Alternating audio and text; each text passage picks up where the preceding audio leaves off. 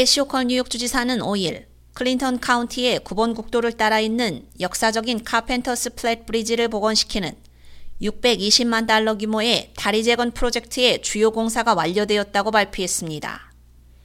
지난 여름에 시작된 이 프로젝트는 오즈벌강을 가로지르는 강철 트러스 다리를 3.5피트 높이로 올려 얼음이 부서져 서로 엉겨붙는 현상인 ice jam과 홍수 피해를 줄이며 북부 지역 여행자들의 안전을 강화하는 데 도움이 되는 기타 개선 작업을 수행했습니다.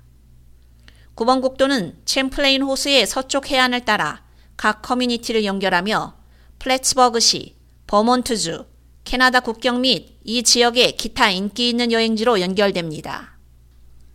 호컬 주지사는 기록적인 폭우와 홍수부터 극심한 눈보라에 이르기까지 뉴욕 시민들은 이미 기후변화의 영향을 직접 경험했다며 아름다운 오즈벌강을 가로지르는 이 중요한 다리를 재건함으로써 우리는 북부 지역 운전자를 위한 주요 여행 경로의 안전을 확보하고 악천후와의 싸움에서 중요한 발걸음을 내딛고 있다고 밝혔습니다.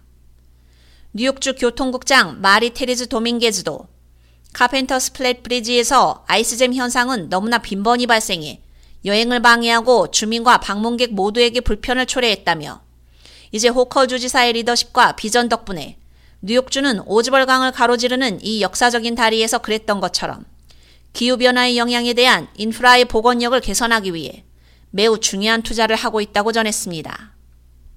1941년에 건설된 카펜터스 플랫 브리지는 국가 사적지로 등재되어 있으며 20세기 중반 교량 엔지니어링 및 건설의 대표적인 사례로 여겨지고 있습니다. 255피트 길이의 다리가 완공되면서 9번 국도가 남북의 주요 고속도로가 되었고 지역 전체의 교통 흐름도 개선됐습니다. 이 프로젝트는 주정부 자금 외에도 연방재난관리청에서 부분적으로 자금을 지원받았습니다. 한편 운전자들은 이러한 작업구역에서 속도를 줄이고 안전에 특별히 더 주의를 기울여야 합니다. 작업구역에서 과속을 하면 벌금이 두 배로 늘어나기 때문입니다. 또한 작업구역에서 두 번 이상의 과속을 범할 경우 운전면허가 정지될 수도 있습니다. K-Radio 유지연입니다.